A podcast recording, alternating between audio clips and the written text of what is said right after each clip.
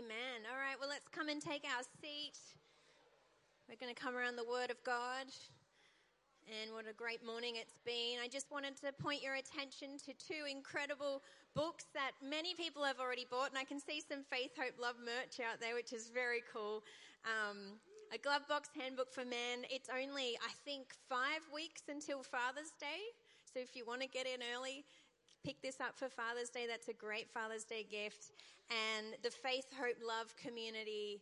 Um, I think for us, this is a tool. This is something that we can use, that we can gift to people. And um, it's very much on our heart that God is not a trend, that He's not a quick fix. And um, I think in, in this day and age, everything's a trend and everything's based on a quick fix. Um, you scroll through, I'm a little bit obsessed with Pinterest. I love Pinterest. I love crafty things. I love my garden. And everything's a, um, a quick fix. You know, did you know? And, um, and yeah, but God is the same yesterday, today, and forever. And so we might package it really pretty. It's pretty cool. And we've packaged it really nice and we've made it really easy to read, big statements um, that are just going to wash over you and renew your mind. And it's just a great gift for people. But the truth is that God has been around from the beginning of time. And, um, and so we need to know that when we speak the words faith and hope and love into our community, that we don't need to find fancy words for it. We don't need to like make it sound better than it is because the power of God will cut through. You know, the power of the truth will cut through. And right now, people need to hear truth. And they need to hear a message of faith, hope, and love. And they need to hear it from people that they love.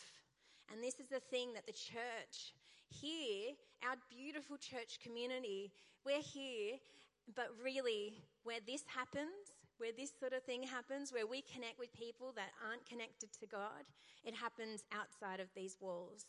And how much better is it to receive the good news of Jesus from a friend, to receive it from someone who genuinely loves the other person? And so that's on us. You know, we've got to really look in our community and look at the people in our world and go, God has placed them in my world, and I need to bring the gospel.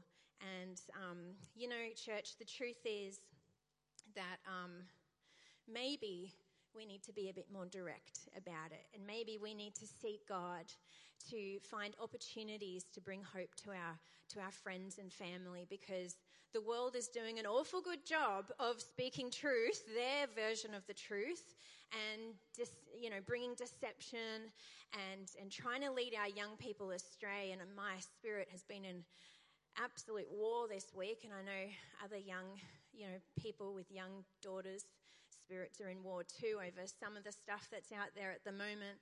And the truth is that we need to speak clearly to our children. We need to speak clearly to the people around us. And of course, that is done with love and without judgment. But we need to create a safe space that people feel like they can come to us and ask us for their opinion, and we give them God. We don't give them our opinion, our ideas, but we give them God. Is that right, church? Amen. All right, we're going to open our Bibles this morning. So get ready. Who's got a Bible in the place? I like to have my Bible sitting on my lap, ready to go. It's um, it's on me all the time, and it, it is big. I went for something smaller for a while, and then I went, nah, I'm just going to go back to my big Bible. I like it. And so let's open our word to Matthew 13, verse 4, the parable of the sower.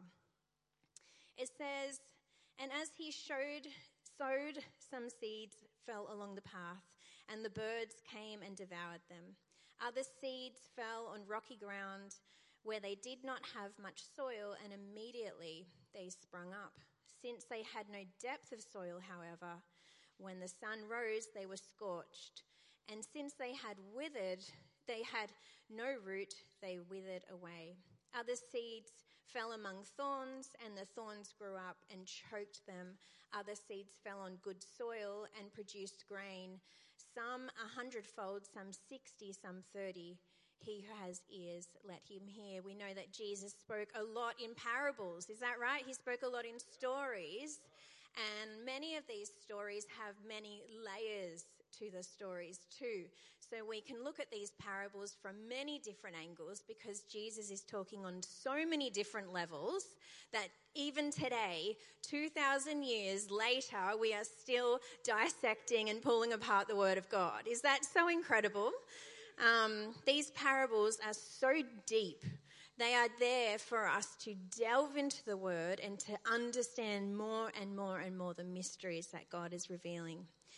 And so when we come across to 13 verse 22, he says, As for what was sown among thorns, this is the one who hears the word, but the cares of the world and the deceitfulness of riches choke the word, and it becomes unfruitful. This is the part I want to focus on today, and I'm going to bring a message called Come Out of the Stuff. Who's ready for that?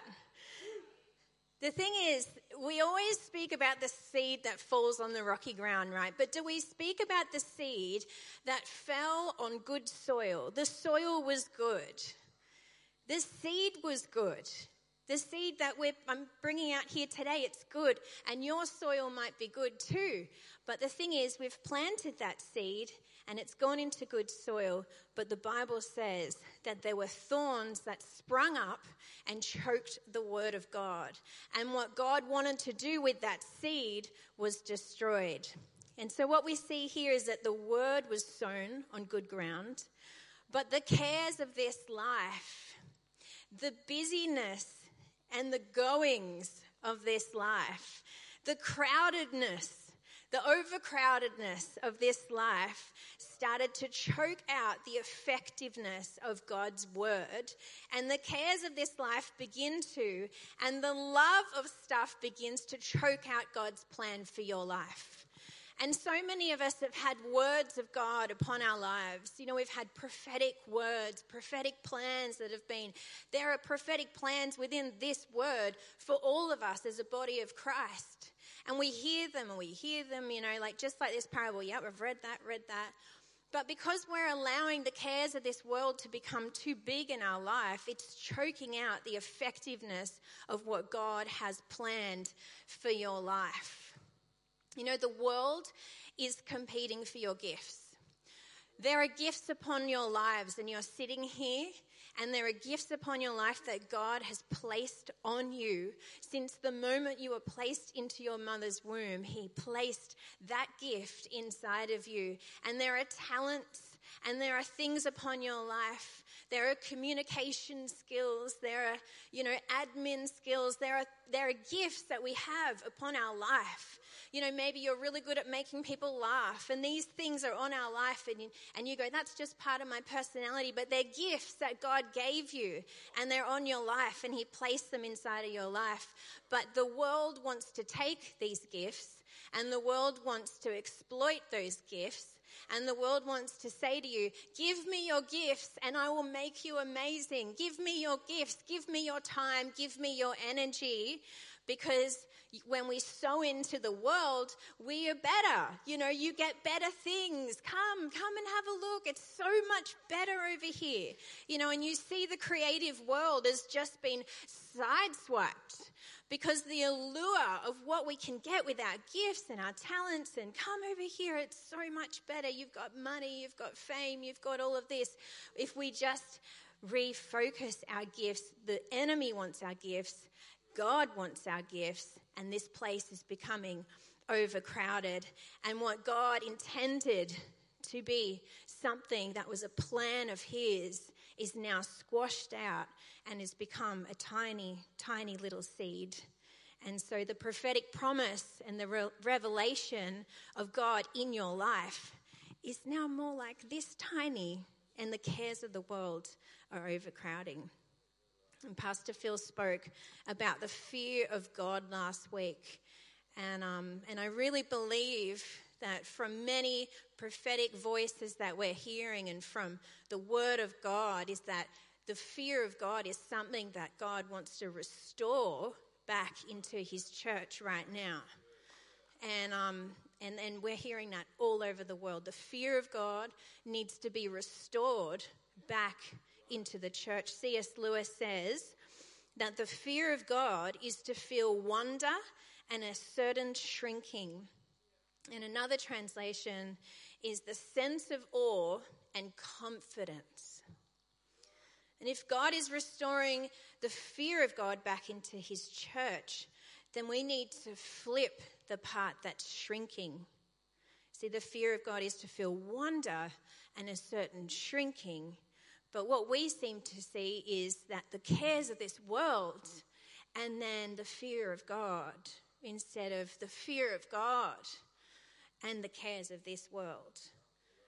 And we need to flip that because we do not want to become Christians that, you know, the Bible warns us that we have a form of godliness, but with no power. We don't want to just come here and, and look and talk the talk and walk the walk, but we have no power inside of us because the effectiveness of the word is not active in our lives. Let's turn to Mark 5:27. And we're looking here at the woman with the issue of blood. And the woman of the issue of the blood, she could not get near Jesus. Who remembers when we read the Bible about the crowds that covered? They just followed Jesus everywhere he went. Crowds, crowds, crowds. And this woman, she needed a miracle in her life. And she came, and, there was, and it says in the Bible that it was too, it was so overcrowded. There were so many people that she could not get near Jesus. Yet she was so desperate that she couldn't get up, she couldn't get to the side, and so she gets down, and we know the story. She crawls, and even she just thought, with her faith, if I could just touch just a tiny bit of him, I know I'll be saved. And so all she sees is the hem of his garment, and she reaches down and she touches the hem of his garment, and instantly she is healed. And she knew that it was going to take some determination. You know, sometimes we can make so many excuses. But God needs us to get a little bit of determination because there are miracles in our world that He wants to see happen. There are things in our world that He wants to see shift, but we don't have the determination to get even just the hem of His garment. Consider this as well.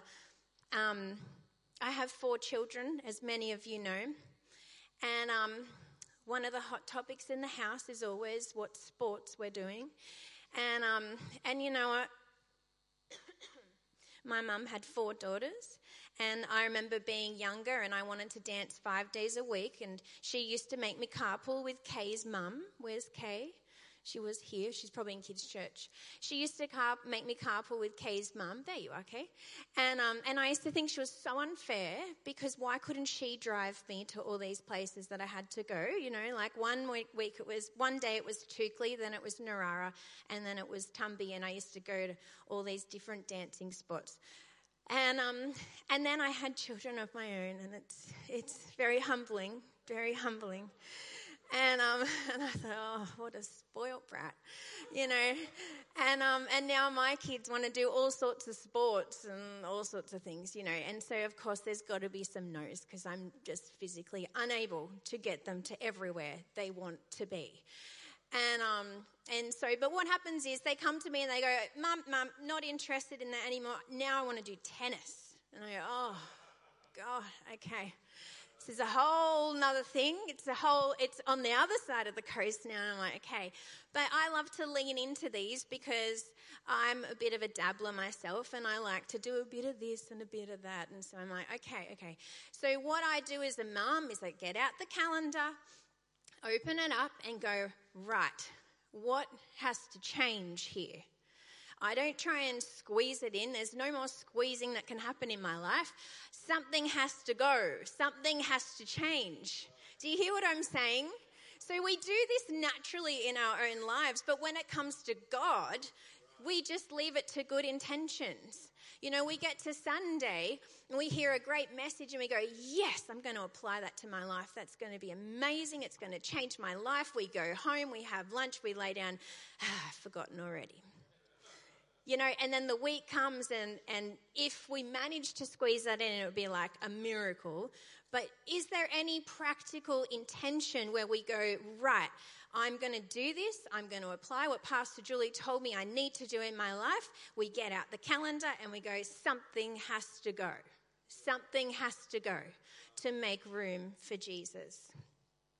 In 1937, when the first washing machine was introduced, I bet that all the women thought their lives were about to change a whole lot. Now, my mum always tells me about the, the washing room outside. Does anyone, yeah, older ones, do you remember this? Does anyone remember having their first washing machine in their home? I don't know. I'm like way too before. And um, but I know that I've heard this story time and time again that that housewives thought that their life was going to completely change when the washing machine turned up into their home, right? 80 years later, we have every appliance and every machine available except for like an AI or a robot that can do, apparently can do essays now, which I'm being warned about. An AI can do essays. This is a scary day. But we have every appliance. Who has every appliance? I, I appliances everywhere. Everything gets plugged in. And, um, and does anyone think their lives are easier than the 80 years ago for the housewives? No. I'm sorry, they're not. Um, we have just gotten our lives more crowded. We, instead of having maybe a whole day for washing, now we just like throw it in, colors, whatever, stains, I don't care, throw it in. If it comes out dead, throw it away. You know? That's not my, I don't like to do that. No, I like everything sorted and soaked and, you know, just saying, just making a point. Um, let's turn to Luke 19 with Zacchaeus. And he was a small man in stature. His life was overcrowded, and but he wanted to seek Jesus. He wanted to see a miracle and, in his life. And so sometimes we can um, make the excuses. You know, this for me is probably the victim part, you know. Um, Zacchaeus, he's, a, he's small in stature and he could have just gone like, Jesus made me so short and can't see him and you know, well, that's his problem. He's going to have to come and find me then, you know.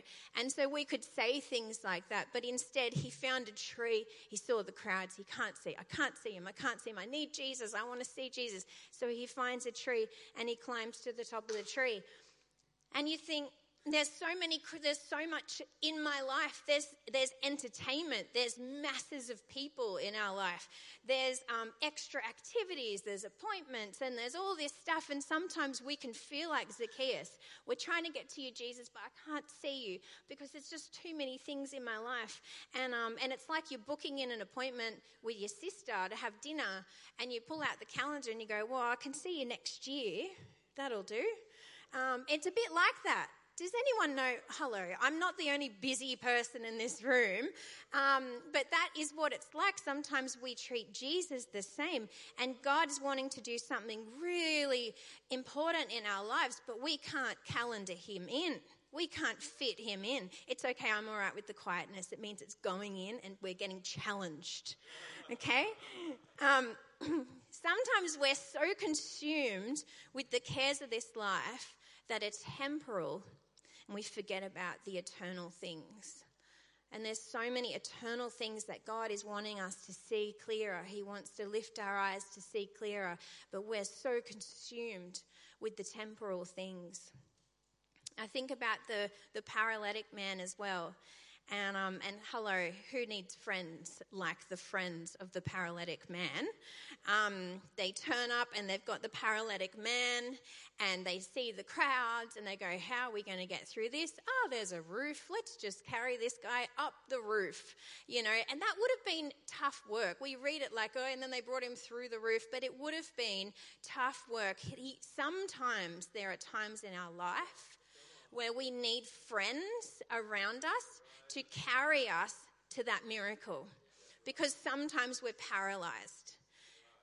And sometimes we need to be that friend that sees that person in our world and says, I don't care. I, this is going to be tough work. I'm going to have to climb. I'm going to have to try and get you up onto a roof. And then I'm going to have to smash a hole in the top of the roof and then lower you down to Jesus. You know, and that's hard work.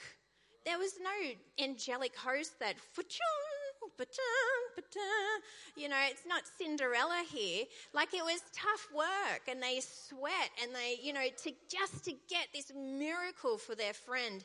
And sometimes we need to be that friend for the people in our world. And sometimes we need to allow other people to do that for us. And so I come to the innkeeper. The innkeeper. Four weeks and I still haven't got my voice back. Sorry, guys the innkeeper in Bethlehem, and this one, this one gets me.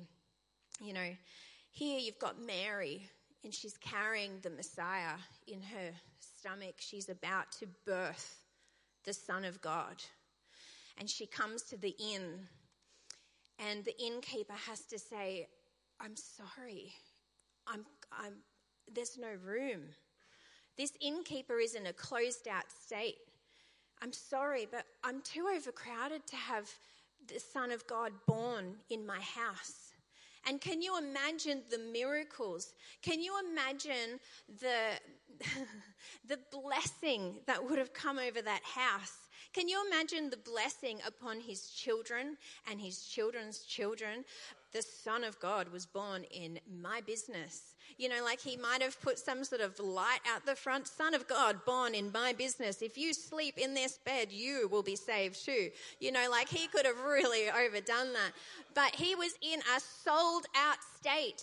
And sometimes this is us. We have this beautiful inn, we have these beautiful rooms set up, but we're in a sold out state. I have no room for you, Jesus. And he turns up and he says, I want to do a miracle in your life. Today's the day I want to do a miracle in your life. Today's the day where I want to see that seed. You know that seed that you've been praying for? You know that door that you've been knocking on? You know that prayer that you've been asking for? Today's the day where I'm going to make that happen. And you go, but I can't. I've got tickets to the ballet. I can't, I can't go. I can't stop. You know, and they're all good things. They're all fine things. It's not even like we're crowded with sin. We're just crowded with busyness. We're just cr- crowded with the world. We're just in a closed out state. We are sold out to the world. This is not a good place to be because actually, we think the devil's trying to make me do it. He's trying to make me sin all the time, you know. But I'll tell you one thing that I have heard time and time again the devil is trying to make you busy so you do not understand the effectiveness of his word. And actually, C.S. Lewis puts it beautifully in his book, The Screwtape Letters, that a Christian sitting in church thinking that they're doing good, having the persona that they're doing good, but having no real effect of what the word means in their life is sometimes the safest people to the enemy because they think that they're good. But really, they're in a state where God can't move. He can't do anything with that you know, and there's no effectiveness, there's no firm foundation. When things get tough, we get going. When things are sad, we fall apart. You know, when people need us, we can't be there for them because we're not strong enough ourselves. And so we're just this ineffective kind of like being tossed to and fro. You know, storm comes up, oh, it brace yourself, storm's coming, let's go, let's ride the wave, and then we're back again. You know, and that's how we live our life. And that that is not how God wants us to live our life. He wants us to be planted firmly in the Word of God. He wants us to stand on the promises that He gave us. And He fought hard for that. In Matthew 9 23, I know I'm giving you a lot of scripture right now, but I'm trying to make a point. I'm trying to show you a picture. Matthew 9:23, when Jesus went to Jairus' house, his daughter was dead. And when Jesus came into the ruler's house, he saw them playing this funeral music, and the noisy crowd was wailing and weeping. And he said to them, Make room for the girl is not dead, but sleeping. And they mocked him. They laughed at him. And sometimes we can be in a state where we have this amazing amount of faith and we can get mocked at and we can and we can just retreat. Ooh, that was a bit full on, you know. But Jesus needs to make room. And so verse 25, when the crowd was put outside, and this is the point I want to make. It was so overcrowded that Jesus said, I need room. I cannot work in here. I need room. Hey, you know that depression that's sitting in your house? It needs to go. You know that defeat and that death that's just sitting in your house making itself feel really comfortable? It needs to go. We need to sometimes be a little bit, you know? Sometimes we get a little bit too lax and we get a little bit too comfortable with Mr. No Hoper and Mrs. Fear, you know, and we sort of go, oh, well, this is us. Here we are. Hey, guys, let's sing Kumbaya, you know. But Jesus is saying and he's showing us that for him to do this miracle, for him to raise this girl from the dead, he needed to make room. And so there are times in our life where we have to get a bit, you know, taking a stand. See, you fear, no, actually, God said in His Bible that I have not been given a spirit of fear, but of love, power, and self control. So you can get out there, you know? And see this anxiety? No, I will put you out there. The cares of this world. And the things of this world will grow strangely dim in the light of his power and love. Tony, so nice. I tell you what, Tony, you really encouraged me. I reckon one day we're going to find out you're an angel. Um, this guy, he gives the most accurate prophetic words, and he is a man of word and he's a prayer. I love that. It's so good. I want to bring something in this moment right here. Um, sometimes our focus can be so much on the devil that we are so full of clouds and, and so fogged and bogged down that we can't see up and above. There's a reason why when I lead worship, I say some of the same things over and over. And it's because I am telling myself to look higher. And when I say lift your eyes, Lift your eyes. It's because in Revelations it tells us that the throne of God is up there and there are angels and there are elders and they are singing holy holy is the lord god almighty and it's loud and there's trumpets and we were talking about this last week and the week before and there's so much victory and so much stuff happening up there that we can't see and because this is the world of the unseen God created the world of the seen and He created the world of the unseen. And there is so much that we cannot see. And we spend so much time focusing on what we can see. And we feel this sense of like the devil, and we give him way too much authority, way too much power and thoughts. He, he takes over our thought life, even. You know, um, Billy Graham released a book, Angels. I've just finished it. I read it super slow. I absolutely love it. And, um, and he said that in the Renaissance period, I love the Renaissance period because of the art and the music and everything that came from the Renaissance period. But during that time, there was a massive turnaround with the, for the angelic world. And so people became quite obsessed with angels and demons and, and all things angelic. And then suddenly what happened was the angelic, amazing, like things unseen, they became strangely dim because then suddenly we've got paintings drawn of little cherubims and, you know, things like that that just really diminish who they are and the presence and the authority and the power that they have.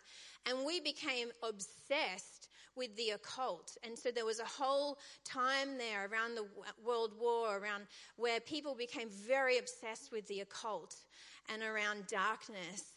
And so we have sort of lost our understanding of what is happening in the unseen for the good.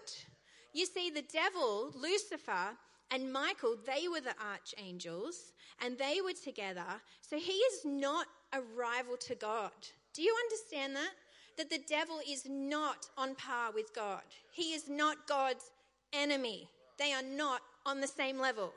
He is, was on the same level as Michael, an angel.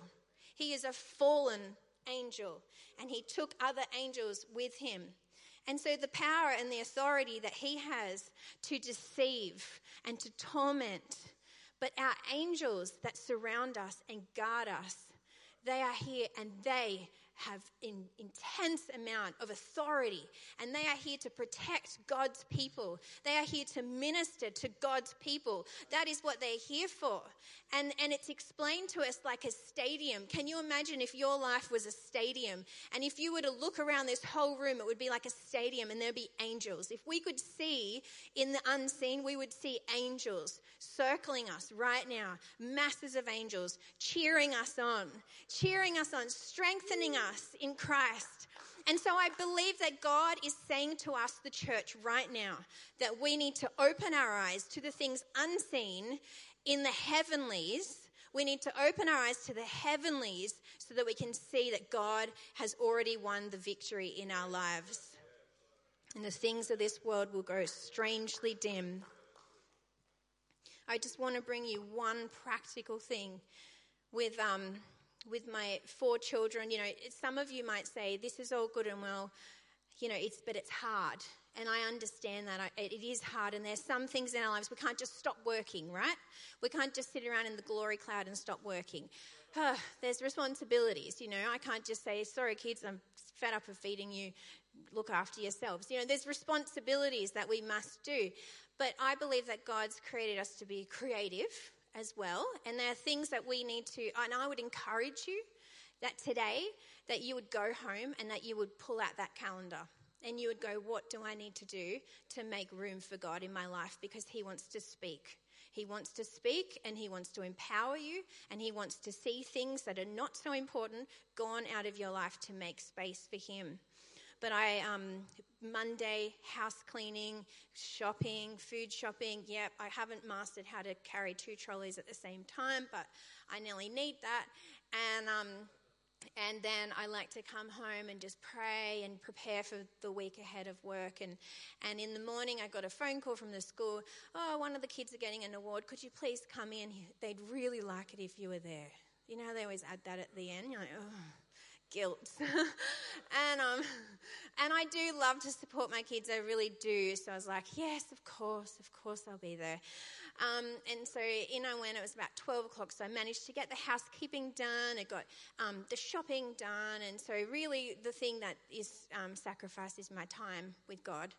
And, um, and so I got to the school and I'm sitting in the middle. And They put you on those awful seats. You know, they're so tiny. And then you're like so close to the next person next to you, like, hi, um, really squashed in like a child. It's like they're like, you are in school again, you know, that kind of feeling. And so I'm sitting there awkwardly between two men just going, and they always just want to like talk and, you know, I'm not in the mood. I just want to be with God. And, and I just thought, no, you know what? I've been doing this assembly for for a long time now. I know how this goes. I know their structure. They never change it. Um, God love the school, but it doesn't change ever. Um, and so I was like, I know exactly where they're going to do that award, and I've got about mm, about 25 minutes. So I got up out of the seat and had to shuffle past everyone, and um, got my AirPods out, and I went and sat on the stone stairs outside, and I just sat there and I put my AirPods in, and I just put my face in the sun. It was so nice. And I just put a Jentezen Franklin podcast, and I was like, well, that's what I was going to do anyway, so I might as well do it here. I've got my clock set. I can hear the principal in the background. I know when he'll do it. And I just sat there and I just let God minister to me, and I just felt so at peace and um, and this, it was actually perfect. You know, the sun. Sometimes being in the sun, it just does you a world of good and, and I listened to this message. I felt really strengthened. And then, just as it was coming to an end, I could hear the principal go, And that's why we want to. I'm like, oh, That's me. And um, so I got up, went into the auditorium, took a photo like I'd always been there, and, um, and see you later. I'm out of here. Um, and I only share that story to say that sometimes we have to be creative with our time and our space, right? And um, some, for some of you, it's commuting in the car and you need to put, you know, something on and, and encourage yourself in the Lord, but we need to make space. And, um, and, and so John 18 8 says, Jesus answered, I told you I am he.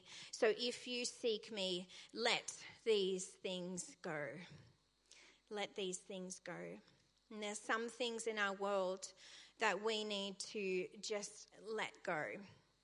And, um, and sometimes in our family, like we have a personal, you know, understanding of God in our own lives. But there's a quote that I heard. It says, "The only vision we have is television in our home." And, um, and that's not a good place to be. We need vision for our family. And I'm a real believer as well in having space, in creating space and peace in our home. For our children to come into an environment, for our husbands and wives, for people, even friends that come over for a cup of tea, to come into a space where they can feel peace. And you know, that is one of the things that are on our property, the amount of prayer that's happened on this property, there's a spirit of peace in this place, and people sense it, and we don't even put the words in their mouth, and they say to us, I don't know what it is about this place, but I feel peace when I'm here. And, um, and we need to create that environment in our home. And sometimes the only way to do that is to switch the darn TV off, put some worship music on, or just be praying in our home. And you know what? One of the things is with, I, I know I speak from children because I'm, I'm mum, that's my life right now. Um, but the thing is, they have so many questions that they want to ask, and, um, and but there's no space. There's no space. You know, if we keep going, all right, well, it's your time to have our discussion right now, so come on, child number one, sit down. All right, how's your day? How are you? You know, and I just, that's not really an organic sort of way to have relationship with your children. But if we have space, if we have the presence of God in our house, then they can ask us, hey, I heard this. What do you reckon about this? And God can lead us into conversations that are going to help lead and shape our children that are really important in this day and age.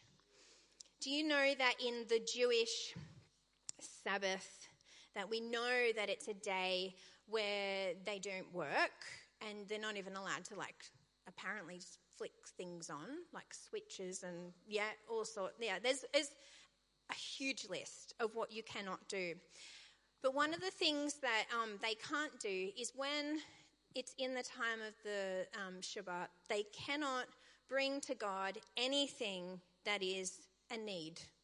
That everything that they think about, ponder on, sing about, talk about in that time needs to be about Him. It needs to glorify Him. Isn't that beautiful?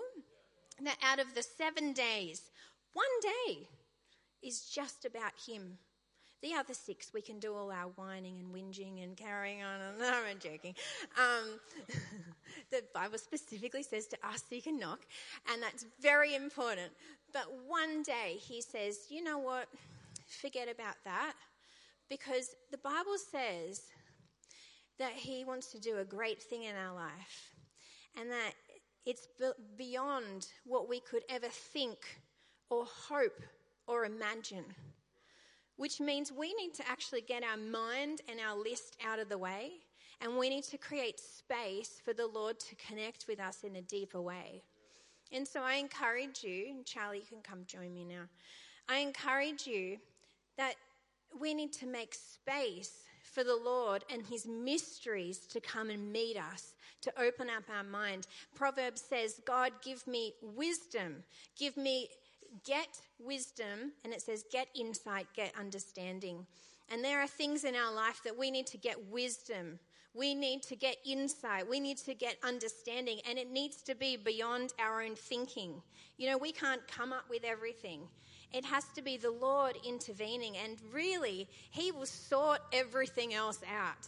Every little need we have in our life, He can sort out, but we need to make space. The world is never going to stop trying to take, to take your attention and I, and I know Andrew's always pulled me up on this, you never reach that moment where you feel like, okay, now I can sit down and focus on the Lord. You know, there's always something, there's always a window that needs dusting or something that you can see, you know, that you're like, why can I see that? there's always something. We need to just put these temporal things aside and we need to focus on what is eternal. And so I believe that that is what the message that's on my heart today is to say to you and our church family is to say, make space for God make space for Him and not by an accident, not by, oh, I had a great week. I just accidentally had an hour that I spent with God. You know, like actually be intentional. Get your calendars out and work out when you can make space with God. And I know, like I said, you might need to be creative, but we can all make space for God to speak. You know, God forbid that we become an army of people who are just weak and that we can't do anything that's effective because this seed, he's planting his seed, he's planting his seed, he's got the word here. He said, I've given you every tool you need, I've given you everything you need for this world. And the next, it says, I've given you everything. There's a there's spectators, there's armies of angels that are here just to minister to the people of God. Just to protect you, to look after you, to make a way for you. But we can't be effective Christians if we are so overcrowded that we're in a sold out state when He turns up. God comes and we say, I'm sorry, I have this beautiful inn, I have these beautiful rooms, but I'm in a sold out state. I can't fit you anymore. Billy Graham says if Jesus is not bigger on the inside than what people see on the outside, then you are not very powerful. This is what we need to get to that Jesus is bigger on the inside of us, that it spills out and it spills out to our friends and our family. Come on, will you stand with me this morning?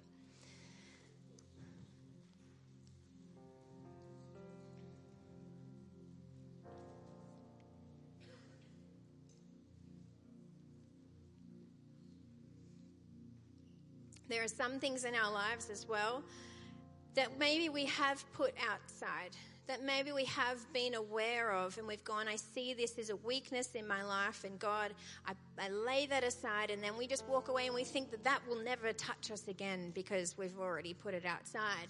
But the thing is, when we already have a weakness somewhere, the enemy knows he can have a foothold in that space, and so he will try and infiltrate us in the exact same way. And that can be very discouraging, especially when it's a tiny little bit, you know, especially when it's just a tiptoe in back into that space. It can be very discouraging. But the thing is, it's like a barking dog. When you're training a dog, when uh, we've had quite a few puppies, and, and Andrew's amazing at training dogs. And if you had a really yappy sort of barking dog, if you just let it bark all over the place, you'd just be distracted and it would just take over the atmosphere of your home. But if you train that dog, it doesn't just happen over one day, it happens over a series of time. But by the end of training that dog, you should be able to just stare at that dog once it starts barking and that dog. Do you know what I'm saying? So we need to get a little bit more resilient. We need to get a little bit more determined to see God's have room in our in our lives by not letting these things back into our life because we weren't strong enough to give it the death stare. I've told you once, I've told you twice, you stay away from me. I have authority in the name of Jesus. I do not live under a spirit of fear. I do not live under a spirit of condemnation. I do not need to have anxiety in my life. I do not need to have fear in my life. I will have peace in my life because God has given me a spirit of peace and fear, of spirit did I say that right? Love, power, sound mind. And some of us need to do that in Jesus' name. We thank you, Lord. Lift your eyes with me. Jesus, Jesus, Jesus. Thank you, Lord. Jesus, Jesus, Jesus. And the bigger that we make Jesus in our life, the smaller the cares of this world become. The bigger we make Him, Jesus, we worship you, Lord. Jesus, Jesus. We lift our eyes to you, Lord Jesus. Thank you, God. You're in this space with us, Lord. you're with us, Jesus. Jesus, Jesus, Jesus. Thank you, Lord God. Jesus, Jesus.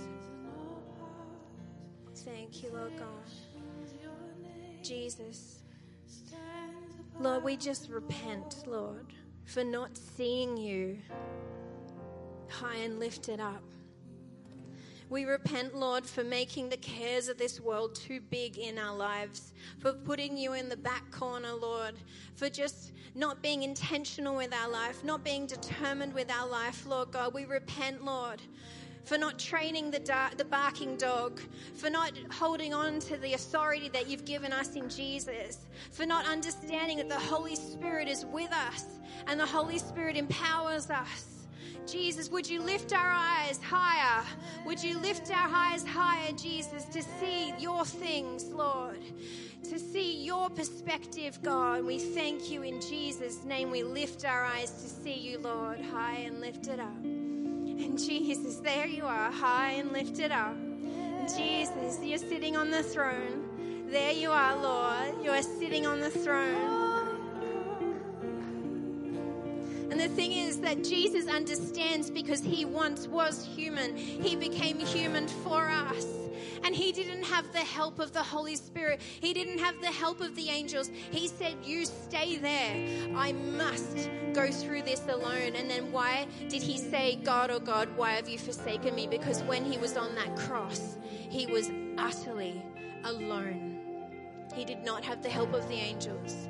He did not have the help of the Holy Spirit, and he did not have the help of his Father. He was utterly alone. He took on our sins, he bore our sins. And then he went down and he took the authority off the enemy and he said, It is finished. It is finished. And then the angels escorted him back to heaven in all his glory. Our Jesus had great determination. Our Jesus looked that barking dog in the eyes and said, Don't you even think about it. And you know what? We have the Holy Spirit. We have the angels cheering us on. And we have Jesus. And we have Father God. And so let us be stronger in Him, Lord. Would you strengthen me, Lord? Would you lift my eyes to see, Lord, that those that are with us are much more than those that are against us? Lift my eyes, Jesus, to see that God, you are fighting for us. You are cheering us on. Come on, can you see those angels cheering you on right now? They're cheering you on. They're going, "Come on. I you have come to the house of God and you are taking authority over these things in Jesus name and I'm cheering you on. You can do this. You can do all things through Christ." Thank you, Lord. Come on, let's worship God. Let's worship him. Let's see the cares of this world go down. Let's